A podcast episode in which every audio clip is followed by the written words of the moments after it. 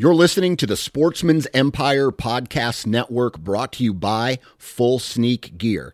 Check out their entire lineup at fullsneakgear.com. Also, be sure to check out our entire stable of podcasts at sportsmansempire.com. You're listening to the Sportsman's Nation Podcast Network brought to you by HuntStand.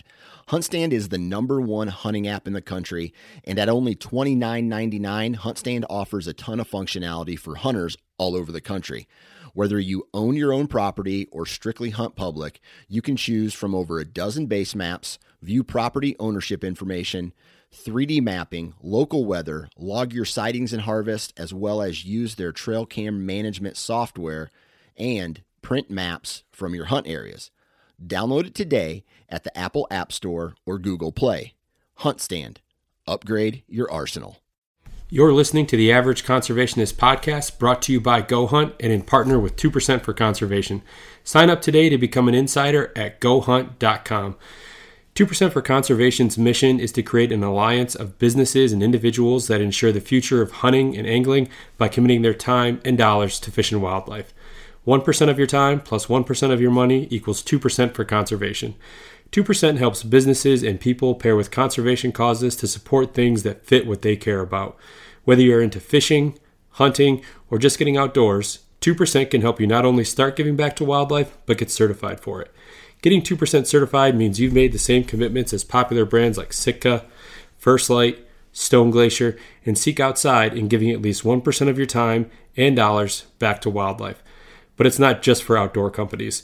Breweries, contractors, coffee roasters, and even piano repair companies have earned 2% certification and stand out as leaders in their community for doing so. Businesses that are committed to conservation deserve your business when you shop.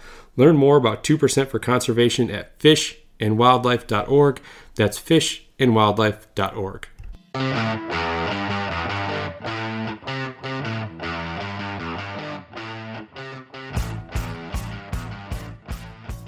Ladies and gentlemen, welcome back to another episode of the Average Conservationist Podcast, and I'm your host, Marcus Ewing. Uh, today on the podcast, I am joined by Seth Spears, and Seth is the founder and CEO of 2% Certified Rewild Gear. Uh, and Rewild Gear makes minimalistic outdoor uh, gear uh, for you know, really whether you're a hunter, an angler, a backpacker, just a, a general outdoor enthusiast, um, they make some some top notch quality gear um, that they believe is meant to, um, you know, keep you in the outdoors and give you the basic tools. Uh, the their their gear gives you they're the basic tools, um, you know, to help you get outdoors to help shorten uh, that or you know lessen that barrier of entry. Uh, and you know the gear is high quality so that you're, uh, as Seth says uh, during the episode, buy once, cry once. Uh, so that way it's not something that you're constantly having to replace, and then is also hopefully something that can be passed down from generation to generation. Um, we, we talk about you know really how Seth and his uh, three brothers that own and run the company uh, were introduced to the outdoors. Uh, you know what the outdoors really means to them as a family. Uh, some of the cool experiences that Seth has been able to share, not only with his sons, uh, but with his father as well uh, at deer camp down there in Kentucky, where they spend a lot of their time recreating. we also get to really talk about kind of the the outdoors and the natural world as a whole, and a lot of the changes uh, that we're seeing, um, whether it's through uh, urban sprawl and what that's doing to the wildlife population in certain areas, um, some of the uh, genetics, uh, the the altering of genetics with maybe like certain fruits and vegetables that are being done, and just kind of this totality of an effect that us as humans are, are having on the outdoors and on wildlife, and how we can really help minimize that as much as possible and try to keep our wild places wild. Um, really cool episode. Seth uh, offers a lot of insight into a lot of the things that are kind of plaguing, I guess you could say, um, you know, the outdoors, and you know, gives you, you know, kind of asks some questions, uh, some big picture questions that you know, really Seth and I didn't have answers for, but certainly make you think and hopefully want to, you know, investigate things on your own and see what it is that you can do um, to try to help kind of minimize uh, our our footprint and really keep our wild places wild. So, episode 61, Seth Spears. Uh, then see, uh, today's episode is actually brought to you by Wild Rivers Coffee Co. And Marshall and Sammy, uh, the owners of Wild Rivers Coffee, um, are super passionate about a few things uh, specifically coffee and the outdoors. Uh, and that's why at Wild Rivers Coffee, they're roasting in small batches so that they can ensure that their coffee arrives at its peak freshness. Um, like many of the people on this podcast, Wild Rivers is also a proud member and partner of 2% for Conservation, and they believe in preserving the wild places and wild things that bring all of us so much joy. That's why everything that you purchase from Wild Rivers Coffee, a portion of the proceeds is being donated back to conservation organizations that are near and dear to them conservation organizations like Trout Unlimited, Backcountry Hunters and Anglers, Ducks Unlimited, and Rocky Mountain Elk Foundation. So head over to wildriverscoffeeco.com uh, where you can order your fresh roasted beans. Uh, they have some really cool handmade mugs, uh, a ton of sweet merchandise. Uh, and right now, actually, uh, through the end of the summer, if you buy their bundle uh, coffee, which is actually uh, one of each one of their their blends, uh, you're going to save 10% off your order. Um, no coupon code or anything necessary. But let's say you just want to order, you know, some merchandise and maybe just a bag of coffee. Uh, when you're at checkout, use the promo code, and this is all caps, fish underscore wildlife, and you're going to save 10% off your order there as well. So again, head over to wildriverscoffeeco.com and use the promo code all caps fish underscore wildlife and save at checkout. All right, joining me today on the podcast, I have the founder and CEO of 2% Certified Rewild Gear, Seth Spears. Seth, how are you, man? I am great, Marcus. How about you? I'm doing well. Yeah, no, it's uh I know I'd originally reached out to David and his schedule didn't work, so he he put me in touch with you and uh, yeah, we were able to make this happen. So I'm excited to learn more about the company. Yeah, totally. Glad to be here. This will be fun. Yeah. So first, uh, if you've had a chance to listen to the podcast, or, or well, either way, I kind of like to establish a little bit of a baseline um, in terms of how really uh, you know yourself and i know you run the company with your with three of your other brothers so how was it that you guys were kind of introduced to the outdoors so going all the way back yeah um it's a and honestly, it's just been in our blood since we were born. Um, my parents, none of them, they were not really super into the outdoors, uh, which is funny. Um, however, all of us siblings, there's actually six siblings in the family, okay. um, and I'm the oldest. And then um, the other, the three brothers that are involved with the company along with me, uh, Josh, Adam, and David. Um, we also have a younger brother, Joe, and a sister who's right underneath me, Maria. Um, we all just love being outside, love being in the outdoors, camping, backpacking, um, splunking, rock climbing, uh, hunting, you name it. It's I, I don't know. We just grew up um, wanting to be outside all the time. Um, in the summer, we all swam competitively and loved being around the water. Um, we go hiking whenever we could. Um, so it was just something from a very early age that we just really, really enjoyed. Yeah, I think the I was talking to another guest about this uh, in terms of you know how how we grew up as kids in, in, terms of you know the things that we did you know where it was almost like especially if you grew up you know around woods or around the outdoors at all i mean just kind of in, in close proximity it was almost like your parents would say hey just go play. Go play in the woods you know do what you want to do and then just you know make sure you're coming back for dinner. So whether they gave you a watch to wear or you just you know, you you just guessed at what time it was and what time you should be coming home, or your parents were out driving around looking for you to corral you in the car. It's uh, it's funny how how times have changed in that regard. Yeah, um, and I wouldn't say that my parents were like that. My mother could be a little bit strict and controlling, wanted to know where we were at all times. Um, however, you know, if we were in the backyard playing, um, it, it, was fine. And we kind of grew up in the suburbs, um, and it, there wasn't a whole lot of woods around there. However, anytime there was a tree, we would be climbing it. um, there, we had this uh, big silver maple in the backyard, and you couldn't keep me out of that damn thing. Like I would be at the very top, freaking everybody out. You're gonna die! Oh my gosh, what are you doing climbing so high? Um, and so, you know, there I've always had an affinity just for trees and nature in that regard. I think one of the things that really helped um, build that love for the outdoors, though, um, and just being in nature. Uh, well, two things. for myself personally, uh, when I was a when I was a kid, uh, probably in kindergarten or first grade, maybe second grade. Um, so we were all homeschooled. Okay. Um, and so there was a book that my mother had used for kind of like the natural sciences. It was about um, being a naturalist. And it showed like insects and bugs and animals and identifying like flora and fauna and things like that. And I just remember from a very early age being fascinated by it um, and, and, just kind of the natural world. Uh, and so I think that helped kind of inspire my own love. And I would say for my siblings as well. I don't know if that had the same impact on them. Um, but then when, let's see, when I think I was 10, 10 or 11, um, my parents bought seven acres of woods um, probably about five miles from our house. Okay. And so it was we called it the baby farm, and it was just this little patch of, of land of woods that backed onto all this other land and across from like a cave.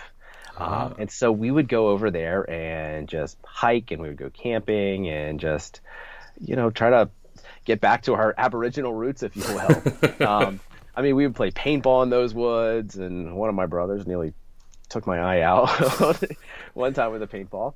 Uh, but then, yeah, we would go splunking in the cave across the street and everything. And, you know, we weren't really supposed to, but, you know, we'd sneak in sometimes. Yeah, and, your kids, right. And do that. Yeah, exactly. Um, and so I think those two things were very instrumental. Um, and just spending time in the great outdoors and in nature and our natural environment. And there was just something that it appealed to us and it just really called and said, get out there and be one with nature. Yeah. So at what point did you kind of well, I don't want to say transition, but did you start, you know, really getting into the hunting side of things or the mm-hmm. angling mm-hmm. side of things? Yeah, um, as a kid, we fished every now and then. Um, there was like some lakes and streams and things that, like, when my dad would take us, sometimes, like we were all in Cub Scouts and, um, and I think some of my siblings were in Boy Scouts. I wasn't. Uh, so we did did that some. Um, and so we would go to like friends' houses and go fishing. And as we got older, probably in high school and maybe in college, we did more fishing. But it wasn't until um, I think I was out of college when I started hunting, and then I kind of brought everyone else into that fold. Okay. Uh, my dad, he grew up in very rural Kentucky. Um, he was in Vietnam, and he grew up. Um, he, they would hunt squirrels and you know rabbits and things like that. Small and game, I yeah. I really like he really didn't hunt much after that. Um, and so we never really grew up hunting that much. Um, for me, I mean, I was always fascinated by tools, by weapons, um, knives, guns, you know, quality gear, things like that.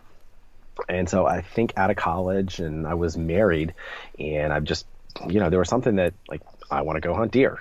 Yeah. So I had a friend that, um, had had some land, and so uh, he's like, "Yeah, come over here. You can hunt here." And actually, the first deer that I took was on his property, um, and then fast forward a few years, and I bought 50 acres. It was like my dream property. This was back in Kentucky, and I, you know, I'm like, I'm gonna hunt it. You know, we can hike. There's a stream on it. We can fish, uh, all of that stuff. And so it was. Uh, we spent so much time there, and so we started doing uh, an annual deer camp. So uh, my background is I'm in the digital marketing space.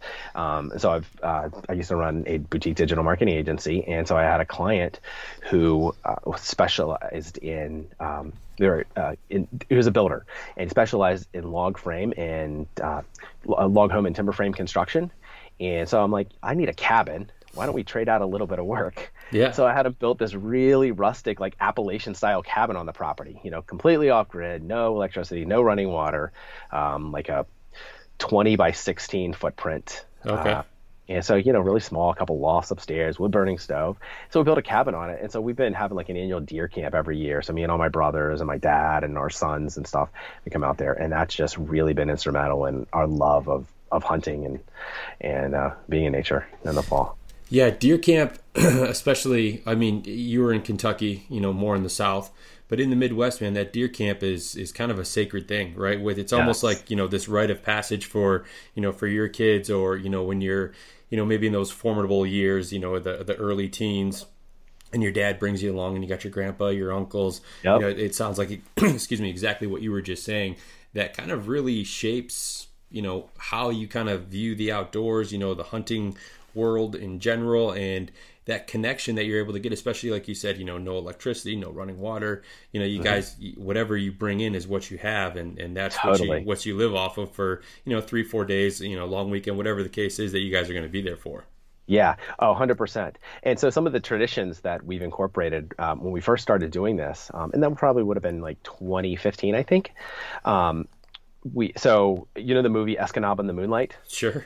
Yeah, so that's become one of our traditions. We all watch it like a few days before deer camp starts, or sometimes we'll bring a computer out there and just download it and watch it there. And it's like the the tradition that we have. We have to watch that movie, and then we're quoting it the whole time. um, you know, we'll we'll bring a bunch of Jägermeister and we'll drink that the like while sitting around the fire at night and stuff like that. And you know, it's the it's the liquor of the hunter. Yeah. And, yeah. Um, and so we've just got like different traditions that we've uh, developed um, over the years. Um, yeah, we pack in all of our water and our food and everything, and you know we've got a couple outhouses out there, um, and so it's just so much fun. And I know I, I, can speak for everyone on this. We literally look forward to this every day of the year. Like the yeah. night before the opening of deer camp, that Friday evening, and usually in Kentucky anyway, it's usually the second Saturday in November is okay. when opening day is. Sometimes it's the first Saturday, just depending on how the season falls. Uh, but that night before, it's like Christmas Eve. Um, I mean, it is you are so excited, and just the anticipation of uh, being out there and hunting and spending time with family and friends, and it, it's just an amazing experience. I love it.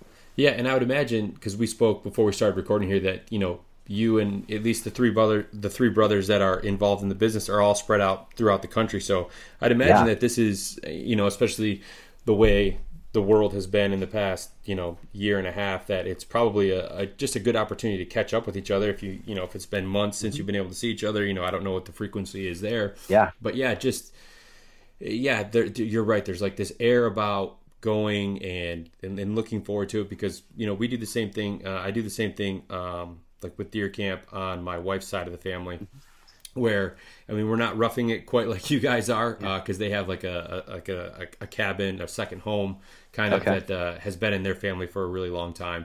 So it's cool. a lot of uh, like my father-in-law and his brothers, uh, my brothers, my brother-in-laws. Um, and yeah, I mean, some of the guys don't even hunt. They just like to be there for the camaraderie, you know, stay up late playing some poker, you know, drinking some yeah. beer, stuff like that. And then, yeah, I mean, it's uh, it's it's funny because as the younger generation there with myself and my brothers, uh, my brother-in-laws, is that we're always the first ones in bed and and and all the the older guys are always the ones staying up late and drinking and giving us a hard time that we're we're going to bed too early and this and that. But then again, we're the ones that are you know actually getting up and hunting in the morning too. Yeah. Yeah, no, for sure. And and typically everyone is hunting opening morning. Um, not always. So my son, he uh, he's almost 15, and so last year, like he's like, I'm not hunting opening morning. I'm sleeping in. So you know, teenagers they don't want to want to sleep in and stuff like that. But I mean, he got his first deer last year though. So awesome. and this is this is one of the best experiences of my life as a as a parent, as a father, um, just because it was you know the afternoon of I guess it would have been Saturday afternoon um, or Sunday. I don't remember. And so he was in a stand, um, and I was in like this smaller, this old beater stand, about 20 yards away. And you know, we hear kind of hear a deer pitter pattering from the backside coming around, and it's this little buck, and I'm like, Tony, psst, psst. And, he, and he sees it, and he lines up and takes a shot from about 40 yards and hit him in the heart. It ran about you know 10 too, yards. Yeah, not too far. Heeled over and uh, and knocked him down. I mean, you know, it was it was a small buck, little um, little four pointer or something, and you know, not one that I would prefer that is taken because we do a lot of um, uh, quality deer management and mm-hmm. try to let them grow big and get big horns. And the meat, we're all about the meat, but we also, if we're gonna shoot a buck, want them big. Yeah. So, but it was one of those things where I was just so proud of him. Um, yeah. As a father, you're just like so excited uh, to see your son finally, you know, bring home the meat. Yeah, that's that's a that's a really cool thing to be able to to share. I mean, I recall, you know, my first year with my dad, and just like, mm-hmm. you, you know, at the time you don't realize it, but you know, in hindsight, and you, and you look back on the moment, you know, especially as I've gotten older and my dad has since passed, but like. Just like how proud they are. Like you kind of yeah you, you see it in, in, in, kind of like like I said in hindsight. You know, just they're just kind of beaming. They're just kind of taking a step back and just watching you like appreciate you know what just happened and like seeing how proud you are. And it's just it, it's it's one of those things. It's really hard to describe if you haven't been in that situation. Hundred percent. And to kind of bring it full circle there, so two years ago, um, I helped my dad get his first deer. Okay. So, so because he had been coming out for a couple years, and then I put him in a stand that was really good, and I was I had the my our, my two sons like in a a big box blind, kind of not too far, but um, away, and so he was able to take his first uh, little buck as well. So it was like you know I my dad never raised us hunting, and so I didn't get to experience that with him getting my uh, my first one. But it was kind of cool just being on the other side and watching him get his first deer, and so that was really cool as well. Yeah, no, that's that's an awesome, excuse me, an awesome scenario. Anytime that yeah, you're you're part of that that first harvest, whether it's yeah with your son or in this case with your dad. I mean, being able to share that experience, kind of you know with both generations, there is really is really something cool and something that you know you can never take away from you guys, and you guys will always have that experience with you.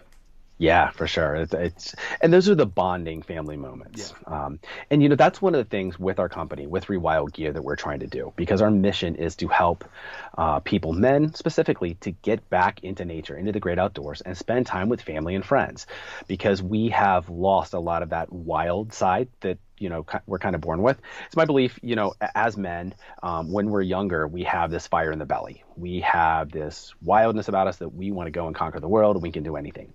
And then we kind of get domesticated um, and kind of, you know, shot down because based on um, school, bills, work, bosses, just you know, family, everything, just the normal domestication that happens. Not that it's all a bad thing at all. There's lots of good there too.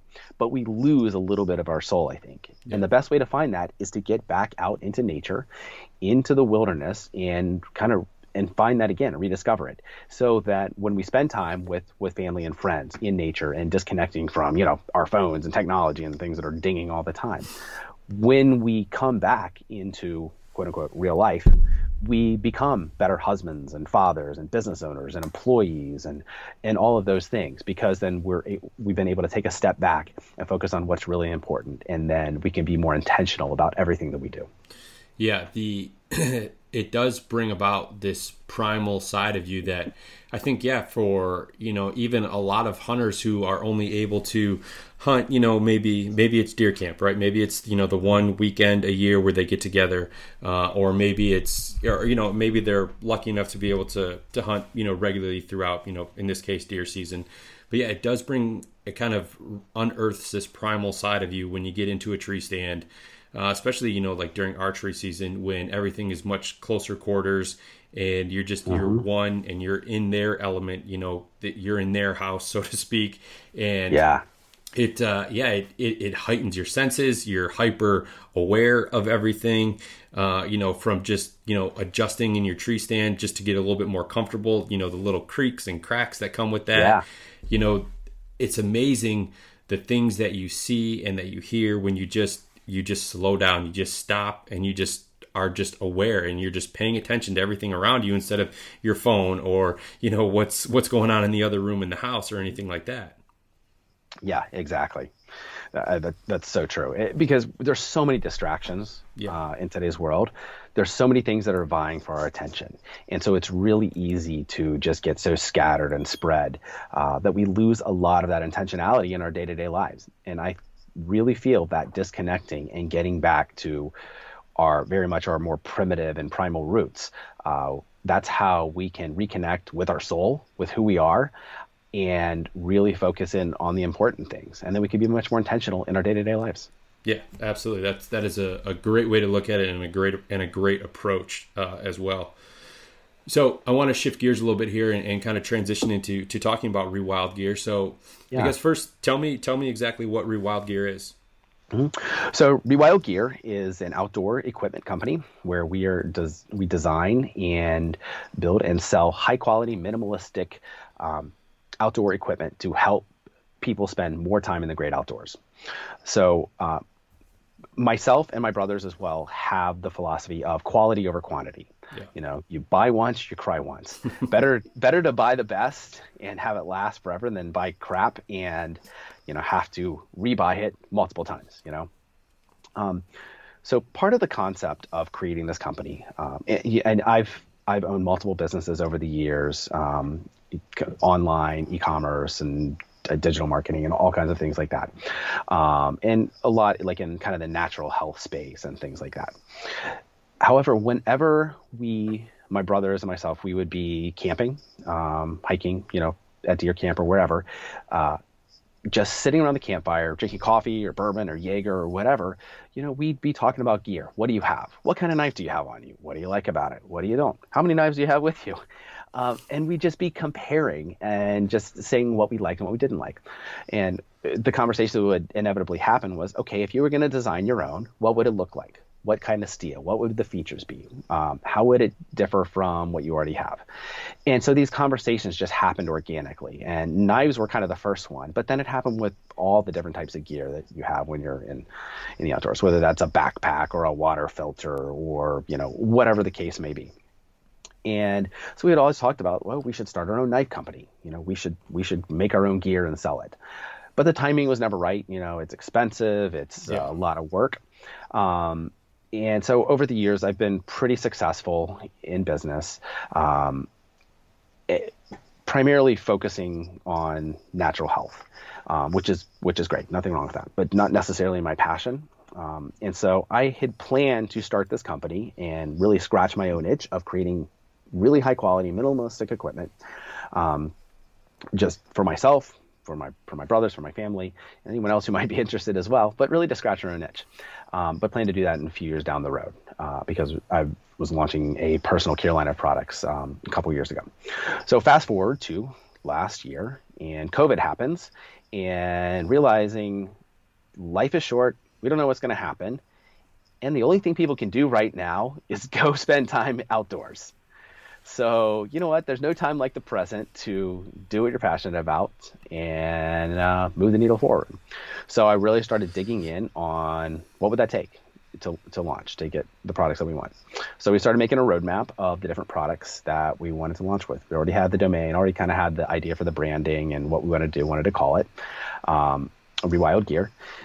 And so, uh, the, a knife is the first product that that we're launching. And so the, the primary products so we have a, we have a knife, we have a fire starter, we have a backpacking grill, we have a utensil.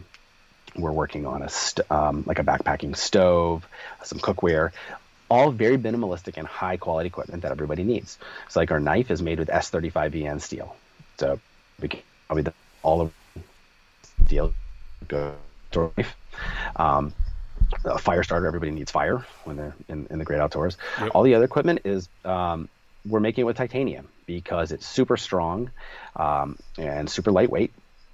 And so it appeals to so many different people, whether you're a backpacker, a hunter, you know, just a general camper, um, a survivalist, bushcrafter, whatever. So that's kind of been our focus and where we're where we're headed with all of it. And so we officially incorporated last year and have been in the design phase and getting all of our branding and everything there. And the products are launching um, in August. So coming out very soon, within the next month. Awesome. Well, that's exciting. Now, yeah, I think I just saw uh, a post that you guys had on Instagram. Um, gosh, I don't think it was too long ago, probably within the last week or even you know less less time than that. But uh, the utensil, the the fork and spoon, um, yeah, that I thought looked super intriguing, especially. I mean, yeah, it's lightweight. It serves multiple purposes, mm-hmm. and like you said, it's made out of titanium, so it, it's yep. going to be tough and durable and last. And that's one of the things that I think that people oftentimes overlook is a utensil, right? It, it's something yes. so basic and simple, but you know, I think like if you're on like a backcountry hunt, you know, out west or something like that, and and you're living out of your pack, you know, you you've brought in whether it's you know your own freeze dried meals or you brought in a bunch of the prepackaged freeze dried they just have to add water to i mean you need to stir it you need to eat it with something you know yep. you're not going to be out there like a caveman just shoveling into your mouth with a hand with your hand yeah. Yeah, for sure. So that's our trailside utensil, and so this is a completely new design. Um, you know, most people when they think of like a uh, a backpacking utensil or something, they think a spork. Yeah. Who actually likes using a spork, and how well does it work? Yeah. No one, and it doesn't. Exactly. we've all tried dozens of them, and they just don't work. So I found a really cool design that I liked a lot, and it had a fork on one end and a spoon on the other. And I'm like, okay, that's a really cool design. Um, I didn't. It, the quality of it definitely left something to be desired. I'm like, well, we could do a better job of this. Yeah. And so then we started thinking about it. How could we improve upon it? What would we do differently? Well, let's use titanium for one. Um, let's make sure that it's really strong and it's really lightweight. And what if we enabled it so that it would fold down?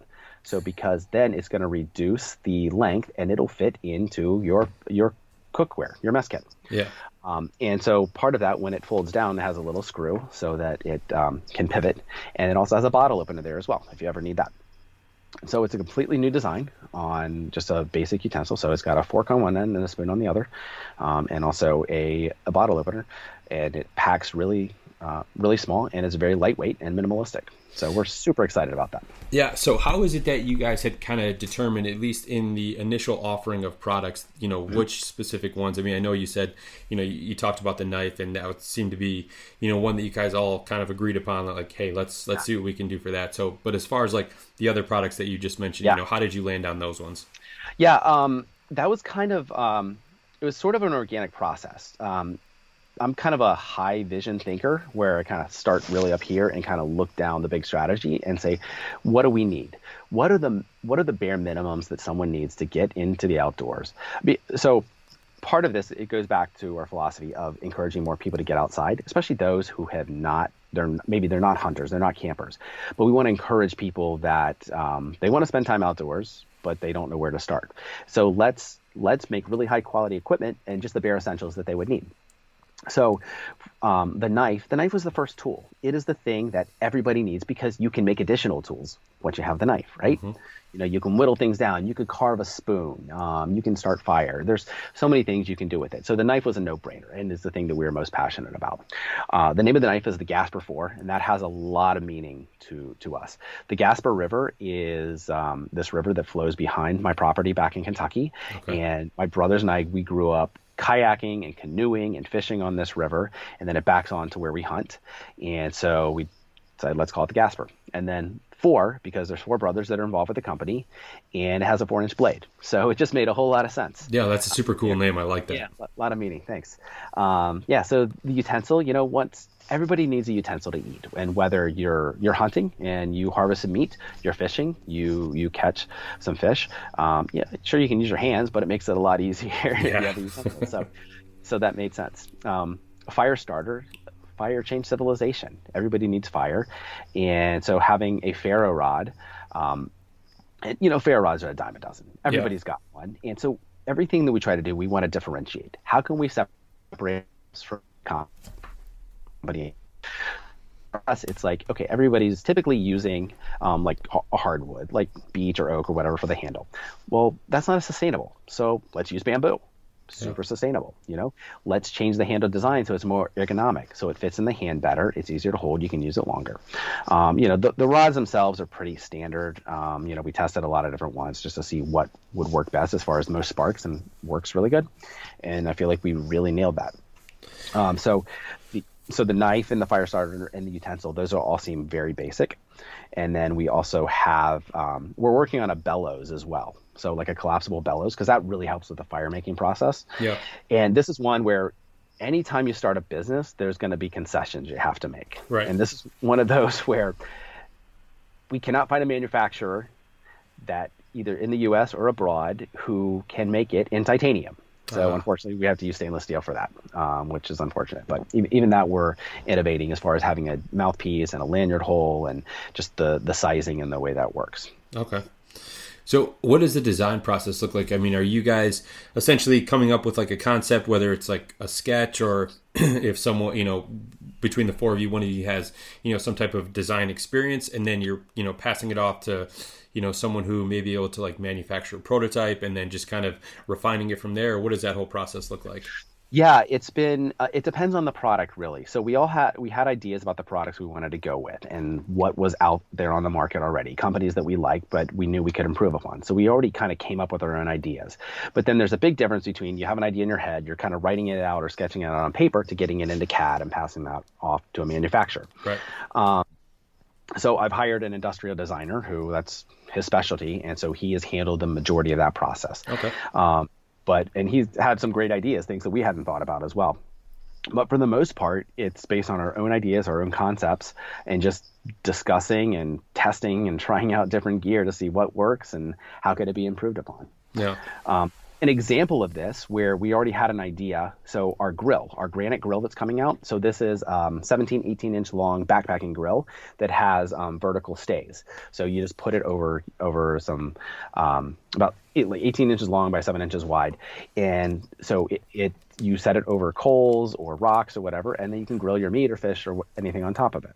Um, and you know, there's a couple out there that do a pretty good job, lightweight, made of titanium the problem that we saw was that okay it's really easy for things to fall through if they're not big. So unless you have big chunks of meat or fish um, if you're grilling vegetables or anything or smaller chunks they're going to fall through. So our designer he's like well what if we did some cross pieces there um, like on one end? So you have like um, more surface area where it's not going to fall through. I'm like oh it's a great idea. So we're looking at it and like okay well instead of putting it on the end what if we do it in the middle because that's going to increase the tensile strength of the grill as well. So instead of just having the vertical um, the vertical pieces, now we have cross pieces as well. So it gives a little more surface area for cooking there. Uh, and it's still super lightweight because it's made of titanium. It'll fit in a backpack. It can go anywhere. Doesn't have legs or anything. So you know, get some rocks or or some wood or whatever and put it there. And so it works great. So that was kind of one of those organic processes yeah. where we uh, just kind of iterated and um, improved upon it. Nice. So, where did the name Rewild Gear come from? I feel, I feel like you've kind of alluded to it throughout, mm-hmm. you know, some of your explanations, but yep. why don't you go ahead and tell us? Yeah. So, part of the so to rewild, it means to get back to a more natural state or to to change something that was at one time a very primitive environment or state and has become kind of domesticated or urbanized and to kind of revert it back there and that's kind of our philosophy as far as for getting people into nature and to the great outdoors to rewild themselves, to um, reconnect with that wild, um, primal state that we were born with. Yeah. And so just we tossed around a lot of different names and ideas, and like, huh, that concept is great. And you know, the the rewilding concept. I mean, the most famous example is the reintroduction of wolves into Yellowstone, and how it changed, which I'm sure you're familiar with. Yep. It changed, you know, the entire ecosystem there and so it just made sense to use that name. And so we incorporated a wolf with, into our logo, just realizing, hey, that was the first kind of rewilding concept in the modern age of the way we think about it. And so, so let's run with that. Um, and so our, our goal is with it is to help people to rewild themselves and nature as well. And that's where the conservation side comes into play. Yeah, so let's let's talk about the the conservation side of things because you had mentioned uh, obviously, or again before we started recording about you know each brother and kind of their specific role, um, and then obviously one of the reasons we're able to hop on this podcast is because Rewild Gear is two percent certified. So let's kind of first start there. So tell me, how was it that you guys kind of first learned about two percent? Uh, that's a great question. Um, when we decided to launch the company, I realized that we wanted to make a difference, both for people and for the natural environment. Because unless we take care of the earth, of Mother Nature, um, we're screwed. And this goes back to my prior experience, kind of in the natural health space, and realizing that we are polluting and destroying destroying our world. Um, there's so many toxins, and every we're ruining our soil and our waterways. I'm like, okay, if we're gonna do this, we have to do it for the right reasons. And not just i mean we want to scratch our own itch as far as creating high quality gear um, and we want to help people as far as better relationships and things like that. But we also want to make the world a better place um, and, and so just realizing that there's so many avenues that you can go to do that. And by when you get people into nature they can learn and appreciate it and then they're more likely to go back and help take care of it and not litter not pollute you know not throw crap into the waterway into, into our waterways and things like that. Um, and so just focusing on all of all of those aspects is just instrumental to who we are and our, our ethos as a company and as people. Yeah. Now would you say like the i guess let's call it the, the conservation mindset right? And and kind of you know one of the the goals of of rewild gear. I mean was that something that you think was instilled at a young age or is it you know as you got older you got more involved in the outdoors and you kind of understood the bigger picture is when things kind of really started to click and you really started to understand you know i guess the effect that we as as humans have on the natural the natural world yeah um That's a great question, and I think it's a little of both. So, from an early age, just the way we were raised uh, was that you take care of things. You know, you we want to be good stewards of the land of of everything that we've been given. You know, this is the only world, only Earth we've got, so we got to take care of it. Right. Um, I've had conversations with friends of where they grew up just, you know, they're sitting on the banks of a river fishing, they're eating a candy bar or whatever, and they're throwing it in the water. Oh, it'll just it'll go somewhere, whatever. And I'm yeah. like, I don't get that. Like I've I was never raised like that. You just don't don't do that. Um, but as I've gotten older and got really deep into kind of the natural health space and just realizing the amount of like how bad our soil is because of all the Roundup um, and just the pollution and the the big ag and everything that has happened to our soil and how it's depleting the amount of nutrients uh, in our soil is so much less now, and so our food supply is so much worse. Um, our water quality is terrible. All the the nanoparticles and toxins that are in there from all the single use plastic and mm-hmm. um, the birth control that has ended up in the water supply, and the amount of soy and everything that is increasing estrogen in all of us, which is reducing testosterone, which is uh, you know it, it's just this big circle of things that is affecting everything in our health and everything that we do and our outlook and our mental states. So it's something that we all have to be cognizant of and just, you know, be more intentional about what we do and whether that is recycling, whether that's reusing or reducing what we're doing. Um, simple things like everyone should have a compost bin, you know, in their backyard. You know, make a little garden for yourself and grow some of your own food and not just go to the store where it's probably not organic and is not as healthy and the nutrient level is so much less. Yeah, I feel like that um, the you know teaching especially like the younger generation you know teaching them about conservation kind of as a whole can be a bit difficult like if you're trying to just you know if, if it's a young kid you know whether they're 5 10 12 years old mm-hmm. explaining to them you know this is what conservation is and this is why we should do this as opposed I, I think it's almost a, a, better route to kind of show them you know and mm-hmm. teach them kind of just the basic principles of it and then that's yeah. something that i feel like especially at that age you know i mean kids are a sponge you know when when they're young and it's amazing the things that they're retaining when you don't even think they're paying attention right so yes. if you know if your kid sees you throw a wrapper on the ground or you know a bottle out the window in your truck or something mm-hmm. like that i mean then they're going to think that that's okay but if you're if they're seeing you throw stuff away recycling you know saying you know just little things like oh that's you know whether you, let's talk about food waste which is astronomical right? It's crazy. Yep. Um, you know you know eat that. You know finish finish your what you have on your plate before you decide to get more and you're not going to eat yep. that. You know it's it's amazing the things that if you can just kind of show them that they're going to start to mimic because we all know that kids tend to mimic their parents or, or grandparents or whoever they're spending you know a lot of their time with. So if they're seeing uh, a good example set forth they're you know much more likely to to reciprocate uh, you know those acts as opposed to saying hey don't throw that away because that's not what we do it's like yeah okay well that's what he said you know i'm, I'm just going to do what i want to do anyway percent I agree, and that's something I've tried to do with my own children is just set a good example for them, um, and you know, not wasting. You know, finishing the food that's on your plate, and you know, okay, well, if you're not going to eat it now, then you'll eat it later before you get yeah. dessert or something. You know, don't don't waste. Um, I, I think that's really important. And it's the little things. It's because mm-hmm. when we look at the problems in our world today, when it comes to the environment um, and everything surrounding all of that, it, we can't make a difference because as much as we'd like, you know, because you've got massive companies that are causing a lot of the pollution and um, and harming our soil based on their uh, their agricultural practices and things like that. But we can on a micro level, and the more we do this, and it builds up a groundswell, the more we can affect. You know, I think it was Tip O'Neill that said all politics is local, and so um, I don't think of this as politics at all, but it's like any influence that we have, it's going to be local, right? Mm-hmm. So within our own families, with our circle of influence, with our friends, and just setting a good example, like you mentioned, um, and that will hopefully help create a change, a groundswell that will get bigger and bigger, and then there'll be enough demand that it will make change on a on a macro level.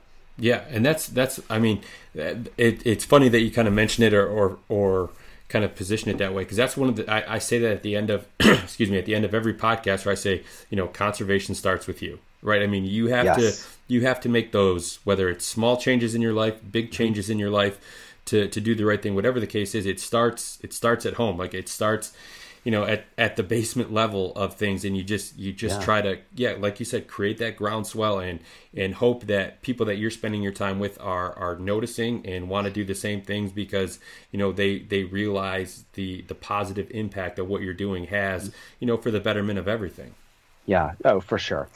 As humans, I think we're very selfish at Yeah. times, um, and part of that we we live in such a microwave culture and- and society. We want everything right now, and we're not thinking long term. We just want it instantaneously. Um, you know, whatever whether that's food or or whatever. We want it right now, and we don't want to wait long term or think about the long term consequences. And that's why people pollute. Why we would rather have you know something right now as opposed to waiting and the quality might be better if we wait. Um, for as an example think about historically and anthropologically you're in michigan. You couldn't have strawberries in december right? Right. They won't grow. We have them now. So but were we actually designed to eat those? I mean in december? If you grow up in michigan or somewhere in the north probably not. Someone who's like in florida then yes, but probably. So it's very different. So we want everything right now, but in order to keep those and ship them, you got to add a preservative of some type. You have to do something, and you're losing some nutrient value. yeah though. you have to it alter the back- state of it exactly. It's not its natural state. Um, and part of that selfishness that we've seen over the years as far as the change in um, just within the geography and plant the flora and the fauna plants and animals where i mean think about how we wiped out almost the majority of the bison you know? They go from what 30 to 80 million bison that used to roam in the midwest and now there's like what less than 100000 now i think Yeah. something like that? Yeah. So i'm trying to it's bring very this small back. number right. Yeah, it's crazy, and that had a drastic impact on the soil quality, um, which affected everything, our food supply, and so many other things. Um, uh, one of the things that we always try to focus on as a company, and, and just as individuals, I don't even want to say a company because we've been doing this for years, even before we started Rewild Gear. So when we're at my property in Kentucky, um, it's been owned by multiple people over the years. There's trash out there. You know, people have littered, and whether that is just a plastic bottle or a beer can, or even like metal appliances. Whenever we're out there, we walk around and we clean up, and then we, you know, put it in the trash and take it to the dump or try to recycle it or whatever we can. Um, I'm in Florida. I go for a walk on the beach. I bring a plastic bag and pick up trash. And it's not even people who are trying to litter. It's just they're there on vacation or with their kids, and people are leaving things, and you know these single-use plastics that end up in the water and that are affecting all of us. And so it's just taking personal responsibility and looking out for the long term, both for ourselves, for our families, and for society and the world at large. Yeah, and you made a good point there, talking about how everyone kind of wants everything, whatever it is that they want, they want it right now, right? Like everyone's thinking extremely short term, um, and that's that's kind of the the hard thing for some people to grasp about conservation is because conservation is like the ultimate long game, right? I mean, because you're doing things, and I've heard plenty of stories about people who have participated in you know helping restore a population of something that like like let's say um, I, I I had a gentleman on who was uh it may have been Jared actually from two percent was telling a story about some people in Wisconsin who were helping uh, bring bring back the elk habitat there. You know something that is Yeah. going to be years and years in the making, and these individuals who are volunteering their time are never going to see the fruits of of their labor. Right? They're never going to have a chance to hunt elk in Wisconsin. They're never you know going to be able to you know really participate but they're they're looking at the long the long game they're looking at you know maybe two or three generations from now and maybe you know their great grandkids are going to be able to go out and, and at least have a chance to hunt elk in wisconsin right Yeah. so to to to try to explain to someone you know why you're doing something for you know in the name of conservation and why you're you know approaching something in in a specific way can can be a bit difficult especially for the younger generation to grasp because they haven't you know seen the effects of the previous 30 years and, and all the damage that has been has been done and you know where a population maybe once was and, and where it's at now. Like you know like turkeys is a great example you know like everyone mm-hmm. sees turkeys right now and they're just like oh yeah turkeys are everywhere. Well that you know that wasn't always the case you know and the same you know the same with bison and you know white-tailed deer at one point was you know severely low in numbers and now it's like you know especially here in michigan and, and this time of year with fawns and everything like that and, and just kind of really starting to, to venture out i mean you see you know roadkill all the time in michigan right? And Yeah. people just with whitetail specifically they just uh, yeah deer everywhere deer everywhere well you know that hasn't always been the case there's been a lot of you know hard work and, and you know boots on the ground and scientific studies and things like that to to help get the population to where it's where it's at now. Yeah. No, that's that's a great point.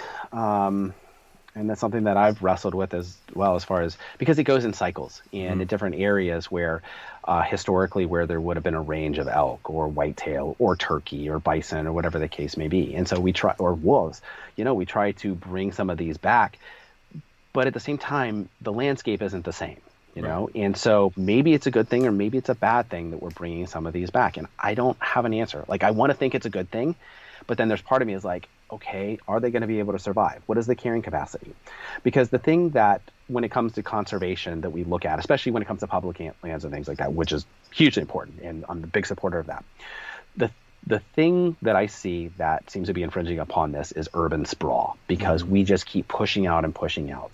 But even like the mission of Rewild, of what we're trying to do to get more people in the great outdoors, that can be very inspirational. And so people often, and especially after last year, where people want to get away from the big cities and yeah. spend more time outdoors. But what does that do? That's great on a philosophical level, and it's their pro- their life is probably becoming better because of it. They're getting in touch with nature and spending more time with family. However, maybe they're building a house that's further out. More people are doing that. Things are spreading further and further, which is decreasing the animal habitat.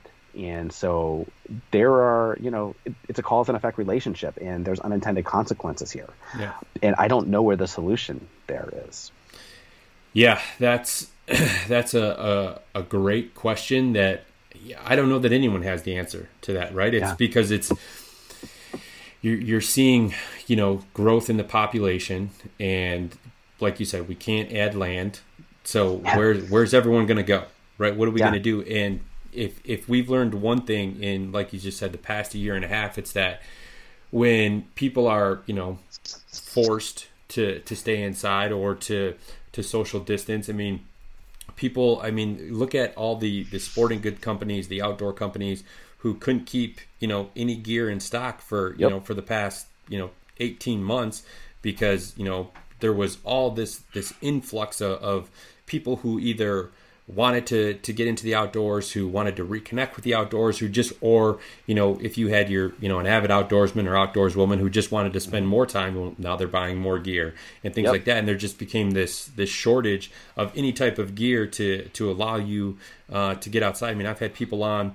Um, who make like uh, like backpacking meals, right? And mm-hmm. you know they can't keep things in stock. I mean, they're you know they're saying I had someone on or someone that I spoke to the other day uh, that'll be a future episode who makes backpacking you know meals. And they're like you know anything that's coming off our production line for the next you know six weeks is already spoken for. You know i mean wow. that's that's a crazy i mean it's it's a good problem to have for them but it also is you know it's just this this same problem that you're seeing kind of across the landscape of outdoors.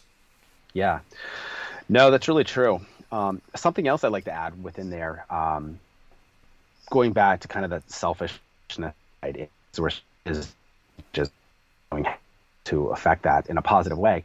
Um, over the years that we've seen where people will bring in plants and animals to an area where they never were before and how that's affecting things. The example of this that I like to use at, is kudzu. Are you familiar with the kudzu vine? I'm not. Okay, so kudzu, K U D Z U, it was originally like a small plant, um, a small vine from, I think, Japan. And so I don't know, 50 years ago or whatever, someone brought it over. And in Japan, it grows small. It's not a big thing. Well, in the South, it takes over and destroys everything. Um, so if you're in Tennessee, Georgia, Alabama, Mississippi, it you'll be driving on the interstate and it just takes over and chokes out everything, all the trees, all the plants. Uh, great snake habitat, which might not be a good thing necessarily. Another example of that is all the anacondas in South Florida. So people had them as pets, and then they got too big, and so they let them go into the Everglades. Guess what? They're growing massive in the Everglades. We're talking 20 feet. And so they are eating all the other animals. There's practically no deer left, all the rabbits, everything, because they don't have any natural predators. Right. And so when we go and, you know, we don't think about those unintended consequences that happen. And because nature isn't in a vacuum. And so when those happen, it's affecting things in so many different ways that we have no idea about. And yeah. I don't know how you fix that either. Yeah, it, I mean, just kind of looking at that in kind of a broad spectrum. I mean, it's people a lot smarter than me that that need to hopefully help come up with with some type of solution. You're right, and, and I don't know that that there is just because you know the the the amount of people that are doing the research or that can hopefully positively affect change is yep. far less than the people actually causing the change. You know. Yeah. Yeah, the American chestnut is another great example of that. We had so many American chestnut trees, you know, for centuries. And then the early, late 1800s, early 1900s, when there was a Japanese chestnut, I think it was a Japanese chestnut tree, that was brought over. And so it um, had some type of bacteria that affected all the American chestnut trees and it practically destroyed all of them. And so they're, I've been reading up on this a little bit. And so they're trying to genetically modify um, the chestnut so that it takes a very small percentage of the Japanese chestnut combined with the American chestnut tree. And so it's resistant to that blight or that fungus, whatever it was that mm-hmm. killed it. And but we're not sure if that'll work or not. And what are the effects of that? Because if you're you're genetically modifying an organism, which in a natural state that would not happen. I mean, you know, you're going to see cross pollination and things like that, right. but but that's kind of a natural and organic way of something happen, but not artificially doing it. Right. I don't know. I think sometimes we we worship science too much. Like just because we can do it, that doesn't mean that we should. Right. Because we don't know, and that's scary. Yeah, yeah. The unknown, especially, yeah, is the unknown can be scary. Uh, especially when you put it in terms like that. When you start, you know, making hybrids of things that normally, or the likelihood of of that hybrid coming to fruition in wild is is very mm-hmm. low, right? And then you yes. you produce it at a mass scale and yeah there's there's no way to to know what the the consequences or what the outcome is going to be yes totally and i know some countries and states they're doing a lot more uh, to make sure that uh, uh, types of whether that's fruits and vegetables or um, plants or things are not being brought in there where it could affect that. Hawaii is a good example of that. So I went on a hunt in Hawaii a few years ago, and they're like, you can't bring in any type of uh, plants or fruit or meat or anything like that because they're worried about uh, it contaminating theirs and having such a negative effect. Yeah. And for good reason. Yeah, I remember my wife and I went on our honeymoon to Hawaii. I mean, this is, you know, eight, nine, eight, nine years ago, something like that. I should know that off the top of my head, but uh, uh, yeah, when when you're in the plane and you you know you're you're in your final descent there, you have to fill out the, yeah this little card that says you know are you bringing anything in like fruits and vegetables, just like you said, and and yeah, that's that was something I'm like I I, I was not uh, really sure yeah, at the time, you know, why I was having to do that, but you know, it, it makes yeah. total sense. Like as you as you learn more about you know conservation and, and things like that. Yeah.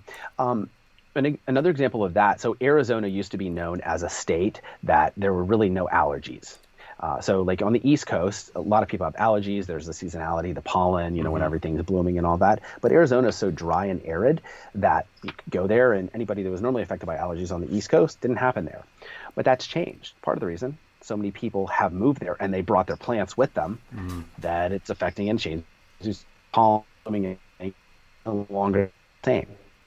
And it's, you know, we just get into these ruts of like, okay, this is what I want, this is what I'm going to do, but not thinking about what are the consequences of those actions? What are yeah. the unintended consequences of those actions, and how might they affect not just me, but everyone else?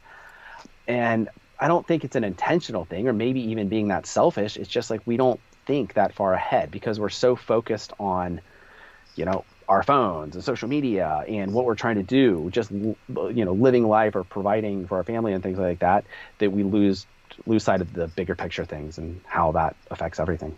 Yeah. So now with Rewild Gear and being two percent certified, what are some of the organizations that you guys are, are working with or giving back to? Yep. So we're doing a lot of local things right now. Um, we're um, and my my brother Joshua is hand he's handling our, the conservation side of the company. Um, we are digging into a lot of different companies that we want to support because there's so many things there's there's so many aspects and avenues that we can go. Mm-hmm. And so, because our mission isn't, you know, if we were just a hunting company focusing on public lands and things like that, would make sense. If we were a fishing company, waterways. Um, you know, if we were more like like a food company focusing on our soil and things like that. But we see a need in all of this. So we're trying to keep it local as much as possible and working with like local um, co-ops and and people that are doing things in the local area to focus on maybe that's composting and setting up like a community compost mm-hmm. area. Um, cleaning up waterways. Like so, back in Kentucky, we're um, we're uh, trying to work with an organization that focuses on on doing that. Um, so so there's several areas that we are, and we're trying to find other organizations that we can align ourselves with. Um, much more officially um, that kind of fits our values and our ethos and that is not doesn't get too political about everything and just yeah because I mean, to me, it's like once you get into that realm, and yeah, they can do some good, but then it's like the dollars that you're putting in, it's going to lobbyists and other things as opposed to actually making a difference. Yeah, and that's one of the nice things about supporting local organizations is that and that's something that I've realized with my company and as I've you know started to make you know donations and started to become mm-hmm. you know more involved with with uh, conservation organizations is I like to keep uh, the money as local as possible that I'm donating yep. because there's one, um, you can get a much better feel for where the money's going. You know, I mean, mm-hmm. and, and, don't get me wrong, like these these big national organizations like you know RMEF, BHA are, are great organizations for what they're doing and what their mission is. But if you donate to them, you know maybe that's just going to overhead, right? Maybe that's if there's some yeah. salaried employees, it's it's going to to fund that. But with these local organizations, you can you can talk to someone and say, you know, hey, what are you working on? You know, what are some of the projects you have going on? Okay, I want to make a donation, but I want it to go, you know, I want it to be earmarked for this particular thing. Yes. And that way you know what the money is being spent on. I mean, these again, these big organizations, I mean, they need that money to to help further their mission and, and I understand that, but for for me personally, and one thing that I, I, I really like to do is find out exactly you know where that money is going to be going, so that it's it's it's being put to good use. You know, it's the reason why I want to help. You know, whether it's like the Michigan chapter of the National Deer Association or mm-hmm. you know uh, the local branch of the National Wildlife Federation, something like that. And, yeah. You know, those are just a couple that I've worked with here in Michigan.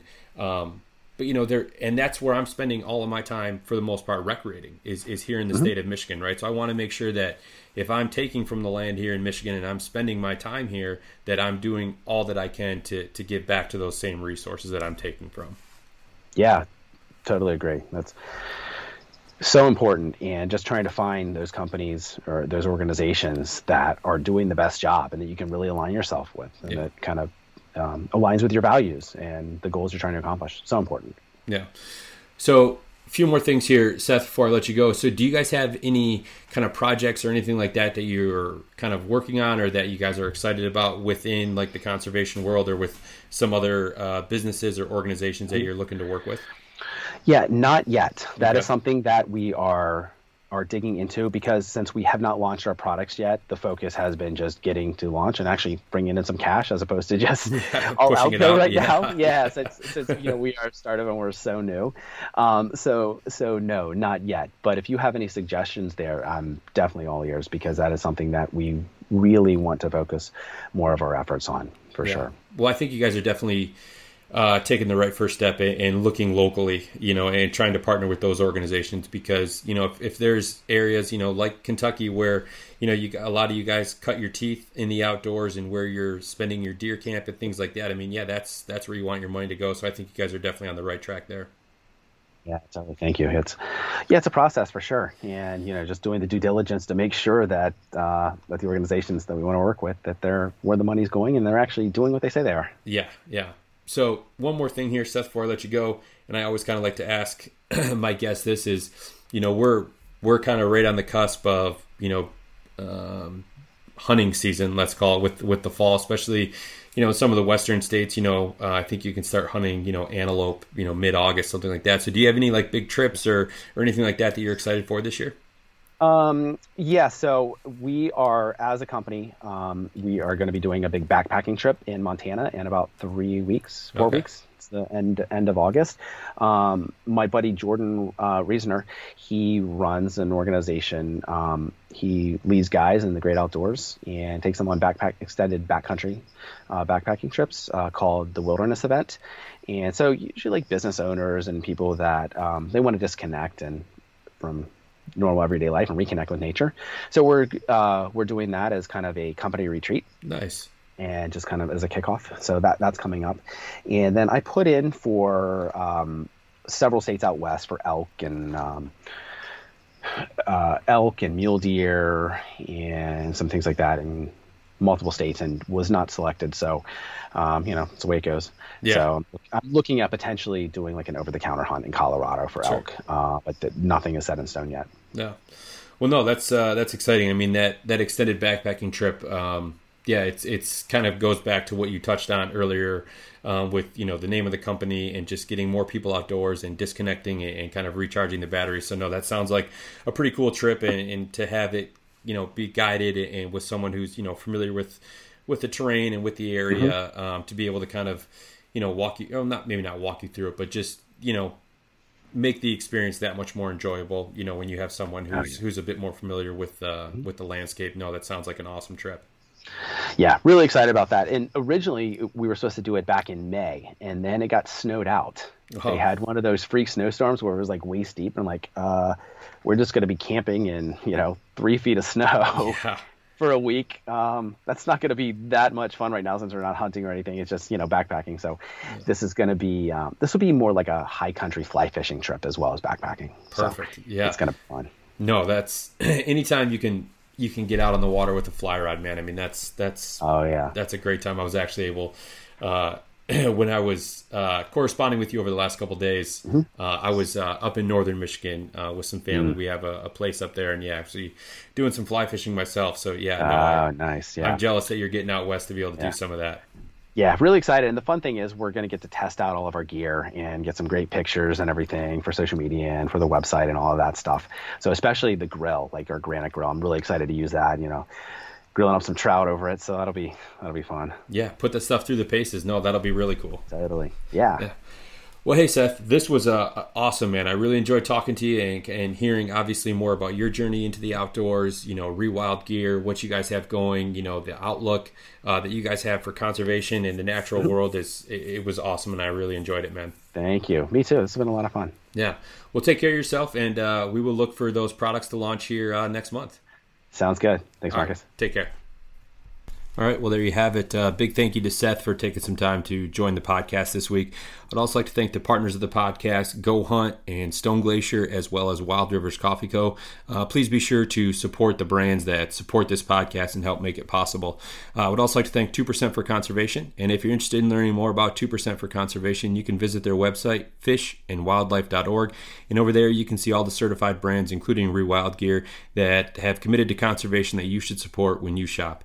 Uh, I also encourage you guys to give 2% a follow on social media where they're going to post only positive, conservation driven content, so you will enjoy that uh, in your feeds. So, again, if you'd like to learn more about 2% for Conservation, you can visit their website, fishandwildlife.org, or check them out on social media. Thanks for tuning in this week, everyone. Hope you enjoyed the episode. Remember, stay safe out there, and conservation starts with you.